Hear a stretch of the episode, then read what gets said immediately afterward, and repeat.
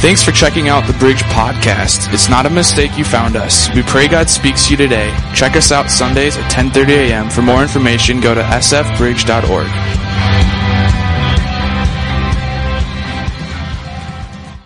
For those of you that, that don't know me, I'm Chris. Uh, my wife here uh, is Heather. Uh, she's a third of my size, and uh, we've about half my size now, actually. Uh, we uh, have been married for 18 and a half years. We have five kids. Uh, one was the, the guy up on the drums this morning. We just love our kids, love our family, and uh, uh, we're just excited for what God wants to do in and through them and in and through you. And so today is the second message in Uncommon Vision. And I'm going to really, uh, this can be a message a little bit different than maybe what you're used to in the past. And uh, just really want to share my heart this morning. And so I don't, I don't have a ton of funny stories. I don't have a ton of crazy illustrations. Next week I'll have a ton, but uh, I do have one that I'll share that has nothing to do with the message. Um, but when, when Pastor Derek was talking and he said we were getting some weird looks, uh, he, he just shared a portion of that. Um, we were walking the beach together, and and you all got ahead of me already. Seriously. And he won this shirt because he uh, he was part of a fantasy football team, and it said, "What does the shirt say? Is he in here? What did, what did the shirt say? Husband, dad, and, and people that were sitting on the beach looking at us just walk. We were praying for you guys. We were talking through even the message today, all of that, and people were giving some strange looks because they just read husband, father. They didn't even get to the rest. And I'm like, I think you should take your shirt off. But you know, like just let's. And, and I think he said we don't, we, you know, we don't bat for that team. And I said, yes, that's fair because I'm, I'm happily married, and it's not to that man, it's to this woman. And uh, and uh, it was it was one of those like let's just be who God's called us to be and uh, love each other. I don't know about you, but we got some weird looks, man. And so I went from being my son to I'm like, dude, D- Derek is you know what? He's way too young for me. So. Um, we believe that marriage is between a husband and a wife. I'm just going to say that this morning. Uh, last week, really talked about uh, this thing called Uncommon Vision. And uh, oh, one more thing before I start. Uh, we are trying this microphone today again, and it sounds great right now, so we're going to give it. And just uh, um, it, it's a friend of mine who's come the last couple weeks and, and been here really trying to get our sound up and, and ready before Easter. And so um, I'm not going to call him out, but can we just give him and his wife a huge hand for helping us with that the last couple weeks? Thank you. I can't see where you're at, but thank you guys. You know who you are. Um, so last week we looked at this, this great plan that God gave, uh, you know, uh, um, Joshua, excuse me, I was going to say Jacob. That's not right. God gave him this plan, and he showed up, and the angel of the Lord told him, I want you to go and take this land of Jericho. Remember, they, they're done, they crossed the Jordan River, and they're entering the promised land. And God said, I want you to enter this promised land. I want you to take this promised land for me. And so they enter, and the first thing they have to do is they have to battle this city of Jericho. And so the angel of the Lord gives Joshua this great plan. If you missed it, the plan stunk, man. The plan was like from a military strategy person, you know, and I know we've got some Marines in the house. I know of a Green Beret right now that's sitting with us this morning. I know uh, some of you Army that are with us right now. Some of you Air Force. We have a lot of people in this that would be like, that is not strategy we should do. And uh, it's not, but yet he obeyed God. And what you know, what the angel of the Lord said to him is, "I want you to go and take this city, take everybody with you, and what you're going to do is you're going to march around the city, you know, for seven days. The first six days march once, the last day you're going to march seven times, and you're all going to yell and scream, and the walls are going to be coming tumbling down. Woo! Let's do it. That's crazy. And so I believe God has a plan for us, and I, I kind of left you on a cliffhanger last week, said I'm going to talk about what that is today. And in doing so, I believe it's going to paint a picture for what God wants to do in and through us. And so when I think about the plan, Joshua tells all his military, you know, leaders, all, all of the Israelites, hey, we're going to go do this. And I don't know about you, but if I put myself in his position with these thousands of people, do you think they were all just like, yeah, cool, sounds great, let's do it? Do you think any of them were a little independent like we are sometimes? Be like, you're an idiot, leader. Like, you're, really? You think you heard from God? You didn't hear from God. And that he goes and he leads them into battle. He leads them into the next, you know, city here of, of Jericho. Or I think, you know, what God was trying to do was get them underneath a unified vision because, man, the crazier it is, the cooler it is. Let me show you what I mean by this. And I think we have to be under a unified vision because if there's more than one vision, there can be division. Okay? If there's more than one vision, you can have division. and let me show you that, that I'm not right in everything. You're not right in everything. Just go ahead for a moment. Just close your eyes. Just close your eyes and uh, uh, picture your a sunset just for a moment. Just just picture what you view as the most beautiful sunset you know, and, and just, just picture it right now. Don't let anybody tell you how to picture it, but just picture that sunset.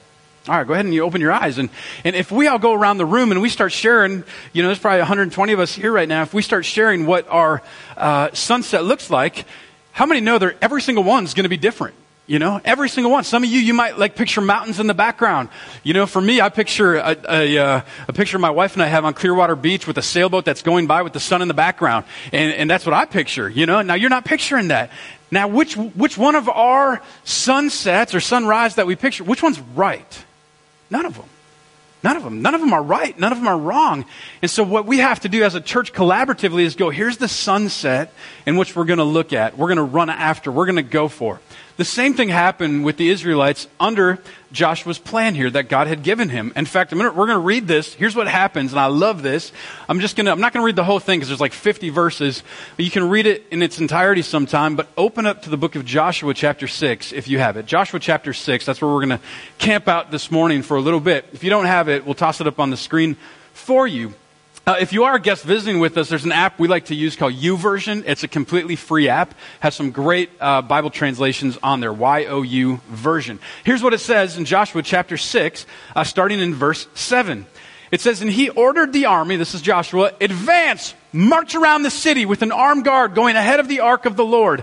But verse ten. But Joshua had commanded the army do not give a war cry. Do not raise your voices and do not say a word until the day I tell you to shout. Then shout. Verse 11. So he had the ark of the Lord carried around the city, circling it once. Then the army returned to camp and spent the night there. Jump down to verse 14. So on the second day, they marched around the city once, returned to the camp. Did it again, did it again, did it again. Did it six days in a row. Now, I don't know about you. Just pause for a moment. God had made a promise to the Israelites through Joshua that they were going to receive this city. They were still following the plan, but they hadn't yet seen it into fruition. How easy would it be in those six days to potentially doubt the plan, to doubt the leader, to doubt the direction, to doubt where you're at, to doubt what God wants to do in and through you?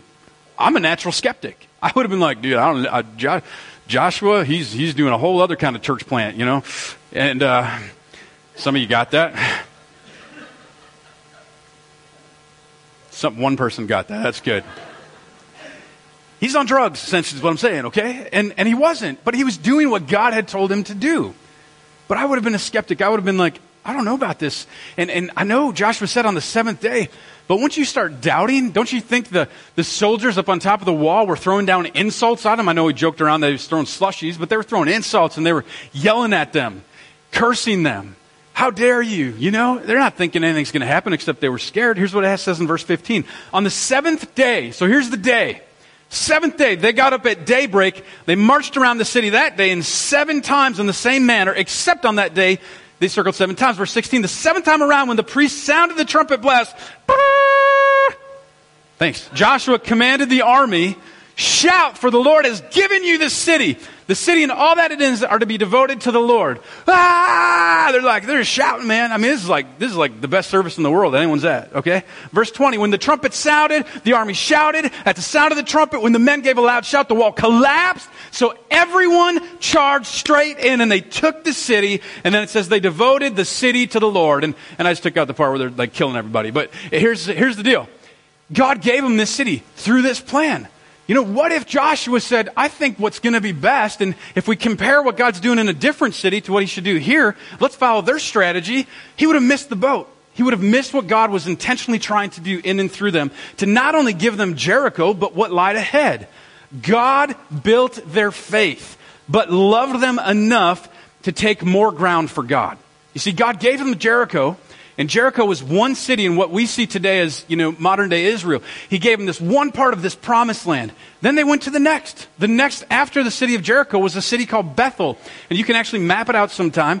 But the next city of Bethel actually means city of God. Anyone know if we have a Bethel city close to us? I don't know. After they conquered Jericho, they went to the next, and then the next. So, what does this mean for us? Where's, where's the practical here? We are not through Bridge Church. I'm talking to you. If you're a guest visiting with us, come join. There's always room for one more. We are not through in our battle here to yet take on more. In other words, we have not yet taken St. Francis for Jesus. It's not done yet. It's not over. Okay? No one has sung. I was very politically correct there. You know this. You know the story of Jonah. You know the story of Jonah. If, if, maybe you read it as a kid. Maybe if you're not familiar with it, I, I couldn't stand going to church, and the pastor would say, "Everybody knows this story." I didn't grow up in the church. I knew none of the stories, man. Here's the story of Jonah, just in a nutshell. Jonah disobeys God. God calls Jonah to go to this city called Nineveh, and Jonah doesn't want to go. He says, "I don't. I don't want to go to these people. I don't want to be there." And uh, he disobeys God. He, God says, "Here's the plan, Jonah." And unlike Joshua, Jonah says, I'm not interested in that plan. I'm going to do it my own way. And so he runs over. He does it his own way. He gets on the ship with these bunch of guys. A storm hits, and he finally realizes that, you know, God is hitting the ship with the storm because of his disobedience. And so, you know, they throw him overboard. He gets swallowed by this ginormous fish. Now, here's the, and this is Chris's paraphrase of the story now, okay? Well, God has a sense of humor, so the fish has like sonar and gets to the land of Nineveh the fish gets up to the beach, and the fish literally barfs him out onto the seashore. Okay? Some of us paint this in our nurseries. All right. And so Jonah's puked up on shore, okay, ralphed out, however you want to say it, and he's, he's sitting there. Now imagine this. It says he was in the belly of this fish for three days. Where did he pee? Where did he poop? Think there was like a little, you know, outhouse that he could go outside the whale from and then come back? No. All right. He smells, man, like garbage, like rot. Like, you ever filleted fish? And like 20 minutes after you fillet them, they smell bad. We're talking three days in the, welly, the belly of this with all his feces. So, blah, there's Jonah. And God does something magical and wonderful through Jonah. Jonah walks in, he's got slime coming down and seaweed hanging out, and you know, who knows what his clothes look like now. He's soiled himself, he's a mess. And he walks into Nineveh, and it says in Jonah chapter 3, the whole town gives their life to God. They just thought, just miraculously. They listened to the barf. Can't, doesn't want to be there, has no heart for the people. And Nineveh's like, yes, this is right. Let's accept Christ. And they have revival in the town of Nineveh. I hate Jonah. I hate him. I don't like him. I don't like Jonah. Jonah bugs the living snot out of me. I want to be here. I want to take this town for Christ. And I'm going, God, it's been eight and a half years. Come on, Lord. Come on. You have people here that need you, that are going to spend an eternity away from you unless you show up and unless you show off. Kind of where my heart's at today. So let me ask a question. Don't answer this. Are we a successful church? We didn't see Nineveh, you know, uh, we, we haven't seen every single one of our neighbors, you know, turn around because you would have saw a turn on social media, you know, on the, on the page, What's Wrong in St. Francis? I mean, people on that page, they would have been like, man, we love Jesus. Would have thought so different. So are we successful? Well, let me say this. It depends if you are measuring with God's standards or humans. In human standards, not even Jesus was a success. Think about it. Who were his disciples? Which a hobo fishermen, right? You know, he brought on Peter. What did Peter do? Peter denied him three times at the most crucial part in his life. The disciples, what did they do? And he said, Stay awake, pray for me. This is, I'm, I'm about to literally go to hell and fight off the enemy. What did they do? Fell asleep on him. Way to go, boys. Jesus knew that would happen, right? He knew it would happen. He picked Judas. Well, we all, you know, if you don't know how that turned out, not very good. Not very good. But here's my, the one that really shows that Jesus was not a success if we look at it in human ways. If you're familiar with the rich young ruler or not, here's what happens. Jesus meets this person, and the rich young ruler is craving things of God. And he asked, the, asked Jesus, What do I need to do to be saved? And, and Jesus knew his heart. He knew he believed, but he knew he was holding on to things of the world, not just Jesus. And so Jesus tells the rich young ruler, He says, I want you to sell everything. I want you to sell all your possessions. I want you to give it all away. It's like the Red Hot Chili Peppers song. You sinners, you shouldn't know that. give it away, give it away, give it away now. Um, It's a great song. And uh, don't get me off track. He says no. In fact, here's what it says right here in the book of Mark, chapter 10, verse 22. Disheartened by the saying, he went away sorrowful, for he had great possessions. So Jesus showed up, but right here, Jesus didn't change his mind. Was Jesus a failure or a success? Well, sometimes I've measured success as a church wrong. Little confession time this morning. Think of it like this. Let's say at the way, on the way out, let's say our usher team. Can we just thank our usher team? They, they, man, they're awesome. Come on. They can read what you write on your checks. They're awesome. All right. Okay, so on the way out of service today, let's say that on the way out today, we're going to give everyone one of these. Free gift to you. You're welcome. And, and, and I say, you know what I want you to do for the next one year? Now, I know Jamie and Nikki down here could do this, but the rest of us probably couldn't. And if you don't know them, they're awesome. They're strong in their faith, and they're physically could beat all of us. And so the, we've got this brick and we're hanging it, we're holding it around. And I said, for the next year, you can't set it down. You, I want you to bring it in the shower with you. I want you to hold on to it. I want you to snuggle it at night. Okay? I don't ever want you to put this down for the next week. Now, some of you are competitive like me, and we'd probably make it till we could shove our faces with candy here in a little bit. Then we'd set it down because we got candy. Okay? But some of us, you're like, that's too hard and that's stupid. I'm not even going to do that. And there's some of us, we try for a really long time. I don't know about you, my arms are right now are really tired. This thing is about 75 pounds, okay? It's very heavy. It's like a double center block. I don't want to carry this. It's a pain. Some of you are carrying something like this, and we're going to talk about that in just a moment. Hold on. I don't want to break my back, and if I don't bend with my knees, those of you that help me are going to tell me. Now, let's say on the way out, I give you this little pebble give you this little rock that you can probably barely see from there. And I just say, keep it on you. Bring it in the shower where you go, you know, snuggle it at night. Won't even get in the way of you and your spouse. I mean, whatever, just tuck it away. Hold on to it for the next year. Some of you hold stuff in your pockets that reminds you of things in your life, and that's fine. Which is easier? This is going to be a lot easier and a lot doable. And here's what God is teaching me and showing me. Okay? And I hope this blesses you because this is I'm preaching to myself right now. You see what this represents over here? This represents the burden of outcome. You're expecting things to go the way you think. They don't always go the way you think. You get frustrated and get mad at God.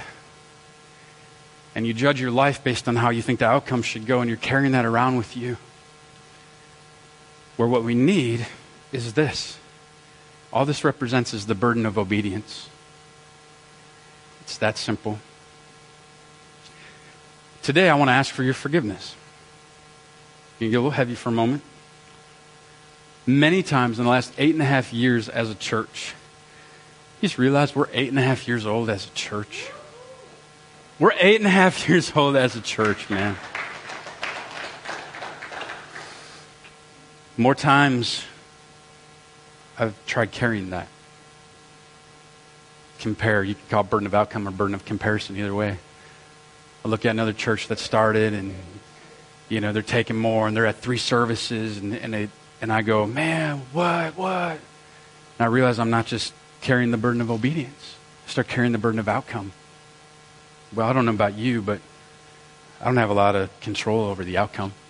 I have a con- control over this out of obedience. I bought into leadership principles some were good, but I bought into them before I bought into the leader. For those of you that don't know, I mean Jesus. The church planting journey is a weird journey, man. It doesn't always look like the way you think it's going to look. Um, in fact, I would confess to you today there are many days I feel incredibly lonely. I feel that we're, we're given, and, and sometimes I, I look to that as the outcome, not to the obedience.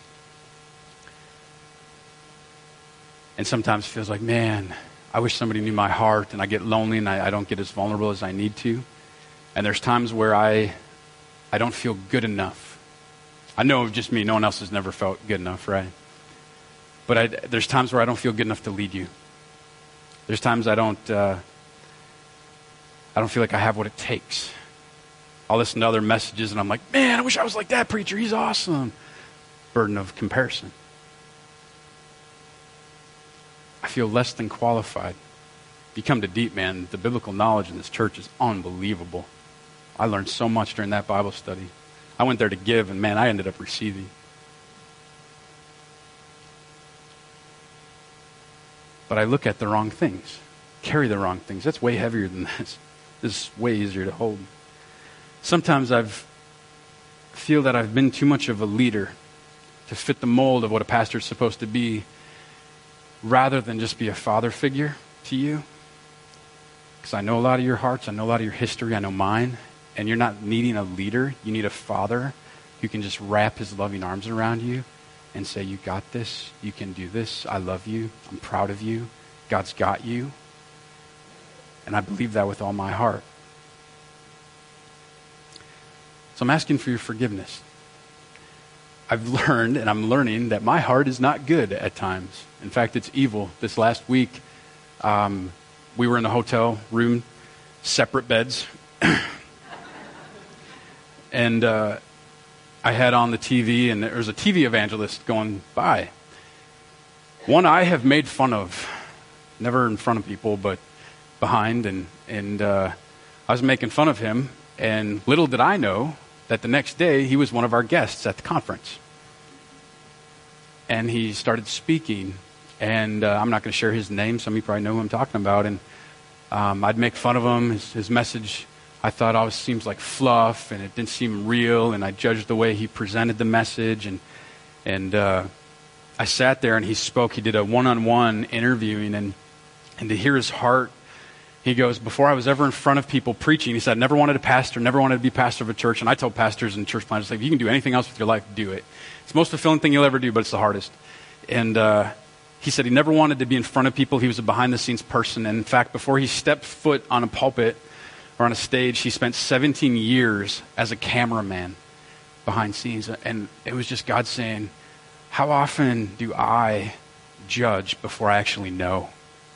Probably just me, I know this morning. I know that's not going to speak to anybody here, but for me, and I just want to say I'm sorry because we need to empathize with those. We say we're a visitor focused church. We need to be a visitor focused church. That video is really powerful. That video is true. There's people like that that are going, they're going to judge me before they even know me. I don't care what kind of tats you have. I don't care what kind of earrings you have. I don't care what kind of pants you wear. I don't just just wear pants, please. You know, I But we want to welcome you here. We want that to be. That's that's who we are as a church. I'm a first generation pastor. There's, there's no like familial line and heritage in my family. In fact, I'm a first generation Christian in my family in that line. Got to pray with my mom before she passed. My cousin, who used to attend here, he's helping another church now. He got saved in, at the bridge about six years ago. So now we get to be first generation Christians together, which is awesome and very cool. But to be very honest with you, most of the time I don't know what I'm doing. But I'm going to do my best. Here's what God's teaching me. First of all, you can't force fruit. In other words, you can't force feed somebody. How many, you know, remember when you had little kids? Some of you still do. And you had the little spoon with the plastic tip, you know? Well, at least when you're first kid, you use the plastic tip. You have other ones, whatever. You don't you, just, you use a spork. You don't care anymore. But you remember the little spoon with the, the rubber end so it didn't hurt your baby. And some of you are still doing that because it's your first child, and congratulations. And uh, um, after our fifth, we're just like, you know. But you remember doing the airplane? You know? Did you ever once turn the spoon around and try tasting that junk? There's a reason they're spitting that stuff out. You can't force the fruit. We can be obedient, but we can't force the outcome. Second, the blessing is not in the next, it's in the now. See, God blessed the Israelites where, right where they were before they took on the next city. They gave, God gave them Jericho. And we have, do you realize how crazy it is for our church? And I was talking to somebody this morning that we're in a church out nowhere, dude. We have visitors every Sunday. And my prayer is for every single visitor and for you is that when they walk through here, man, not only the spirit of heaviness, but just heaviness altogether just falls off. And they're like, oh my gosh.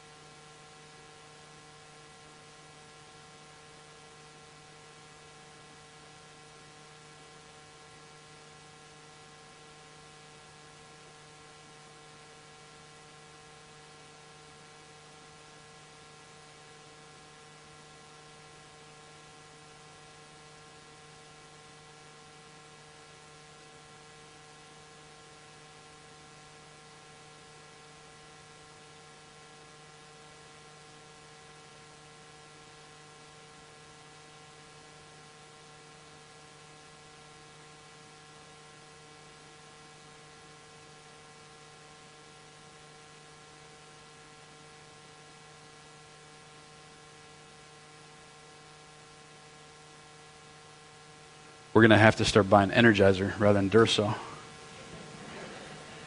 Nobody ever buys their pastor Energizer.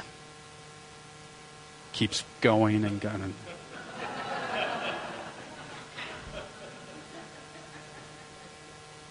when we say what God's doing now, if we say, think of the Israelites, they're there at Jericho, but do you think if while they're at Jericho and they haven't attacked the city and gained the city yet, how unmotivating it would be for them to say, we can't wait till we take Bethel? Well, we haven't taken this yet. Can we do that? Let's do this. And it can be so unmotivating if we say, well, someday we will. That can be really dangerous turf. Now, there's no problem in dreaming. I'm a dreamer, and we'll talk about that in just a moment. I believe we are called to the same vision as a church, but we all have different assignments. We're all called the same church, but we all have different, same vision as a church, but we all have different assignments. We're never going to be a church of guilt. We're going to be that life giving church. How many know that life pushes people down enough so us as the church, we don't need to? The best message we preach as a church is, isn't this right now. It's what we live out outside of here. It's what you live out. Giving to those in need, supporting those that are hurting, having the guts to go ask your neighbor to come with you to Easter service Say, hey man, come on. Well, Pastor, I've asked them a thousand times. Yeah, I've preached for eight and a half years and I don't see the whole city coming to Christ yet. We're in this together. Same calling, different assignment. I can't reach your neighbors. You can. Do you care for them? Do you care for the family? Do you care for those that are not going to see Jesus in eternity if we don't go? I, oh man, I do. I do. We're a life giving church. That's what we are. That's what hold, you know, I'm not saying other churches aren't, but that's everything we do is going to be about being life giving, connecting people to eternity. And I'm going to have our media person run really fast with, through these with me. Let me just give you some practical what this looks like. Right now, here's our current need, what we have. We need help in the K through fifth. We need a media director, somebody that loves media and tech. Derek and I, we're okay. There's probably people here that know media to the nth degree, and we just don't. We need help there. Third is this we want to do online church. And I'll talk more about that in just a moment. Our waivers outside, you know that's the number two reason we get people that stop in is just people waving outside. We didn't have person waving today. We're missing out. Man, if, if you're like, hey, the greatest part about that ministry, you know what? It's like 15 to 20 minutes a day. That's it. Once a month, that's you can do that. Intercessors, those of you that have a burden to pray, because none of this happens without the foundation of prayer. Derek and I were praying. We're praying this morning. Prayed as a team this morning. If that's your gift of intercession, you know, intercession just means uh, communication between you and God for the then and then for the now and the next. Maybe you're a bass player. If you're not, this lady up here, she'll teach you. So if I can play bass, you can play bass, seriously, okay? Ellis, mom, who's not even one yet, could come play bass. You can play bass. We need bass. We love bass. Your pastor loves the bass, man, all right? We need people to help with sound. Maybe you're going, man, I, I love, you know what? From this day forward, you're not allowed to complain about sound. Too loud, it's too quiet, it's too this. Next time you do that to any of us on the team, we're going to put you on soundboard. And I mean it. Awkward. Laughing. I love it. I know most people don't complain about that sound, but we need help on the sound. We need help on security. Right now, we have somebody that's out in the foyer to make sure that we're safe in here, but more importantly, no one comes and goes into our kids' wing during service. They stand out there the whole service. We need somebody to do that once a month. Because how many know, man, we want our kids safe before even us? They need to be safe. We live in an interesting day and age, don't we? That's a really important part. Here's future need. We want to do an online church. We want to do a second campus online. It's where we're going. We're not there yet. Before we do that, though, we need the second part sound, video, technology, because we want to do it well. If you watch the Facebook Live video, sometimes it comes in and out because of our Wi Fi. We don't want to do it on an iPhone. We want to have professional cameras. We want our reach to go above and beyond only St. Francis, but we need to continue to start here. Current dream. My dream has always been and always will be, unless God speaks audibly, a tithe of our community. That's 10%.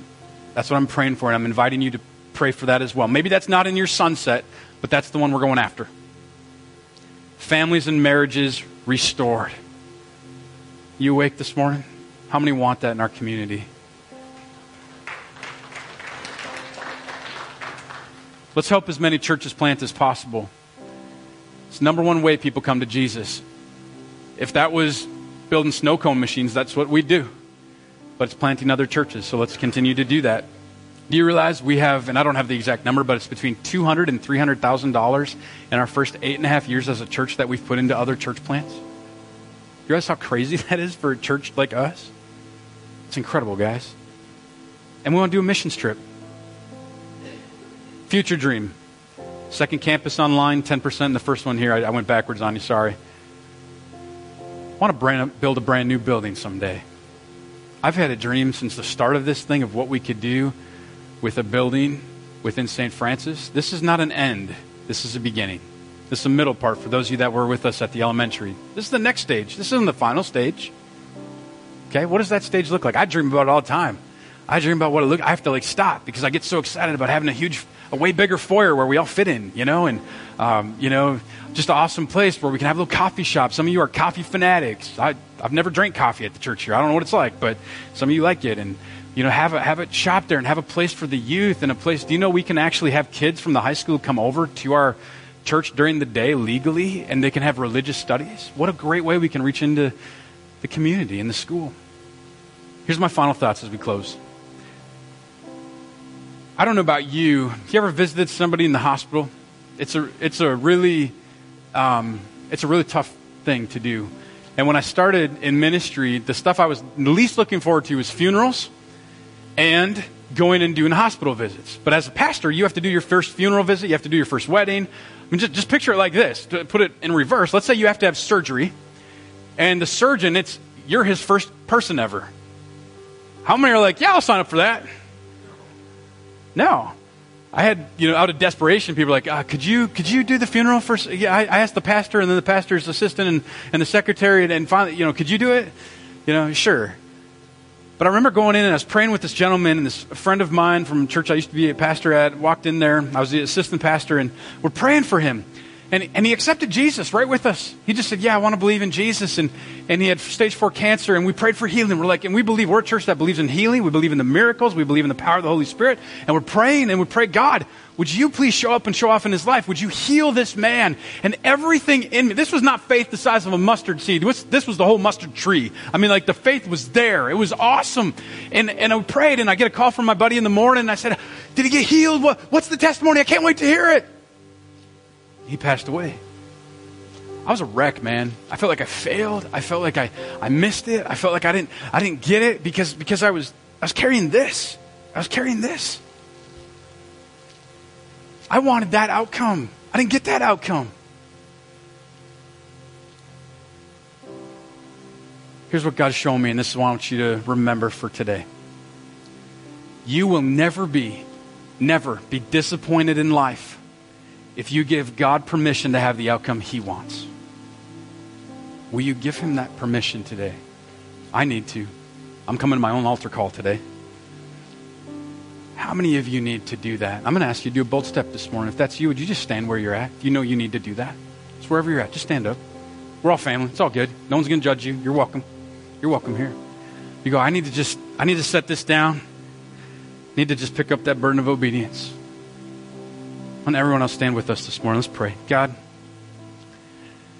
I thank you for what you're doing. I thank you that Jesus, you came to save us.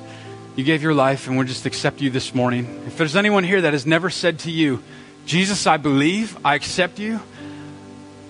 Forgive me of my sins. I will live for you all the days of my life. You now have eternal life if you believe that in your heart. Share that with somebody. You share it with me, share it with the person that brought you today or that you're here with. Have that freedom. And then for those of us that have said yes to Jesus, now it's that time to lay down the burden of outcome, the burden of comparison. And let's just hold on to the burden of obedience. Help us live for you, God, all the days of our life. Lord, will we do that? You're, you're asking us, Lord, to obey you, to follow you, to be the church, Lord. Same calling, different assignments. We want to see this city, this community, those that need you come to know you. Those that we think there's no hope for, there's hope for. you. There's always hope. God, would you use us and utilize those relationships to bring who you want to be here next week to Easter, to Good Friday service, to the Sunday service, even, even the families that we invite to the egg hunt, Lord? Would you be glorified in all of that? Would eternity be so pleased? But God, my strange prayer this morning is this. Even if we knew that not one person would give their life to you next week, would we still obey? Would we still go anyway and carry the correct burden? Help us carry that in our own lives, obeying you, not worrying about the outcome, but just being concerned if we're following your ways. Be with us today, Jesus. We praise you. We thank you that you've been in our midst. And I just ask that everyone would have a phenomenal Holy Week this week, God, as we celebrate you today, Palm Sunday, laying down the branches as you entered towards the gates of Jerusalem. Lord, to fulfill what you knew what was ahead of you. And this morning, Jesus, all of us thank you that you didn't hold on to the burden of outcome because you wouldn't have gone through with it. You held on to the burden of obedience. Can we do likewise? We thank you, Jesus. Pray in your name this morning. Amen. This has been a podcast of the Bridge Church. Have a great week. Stop in Sunday sometime and visit. If you would like to give, you can do so online at sfbridge.org. Have a great week.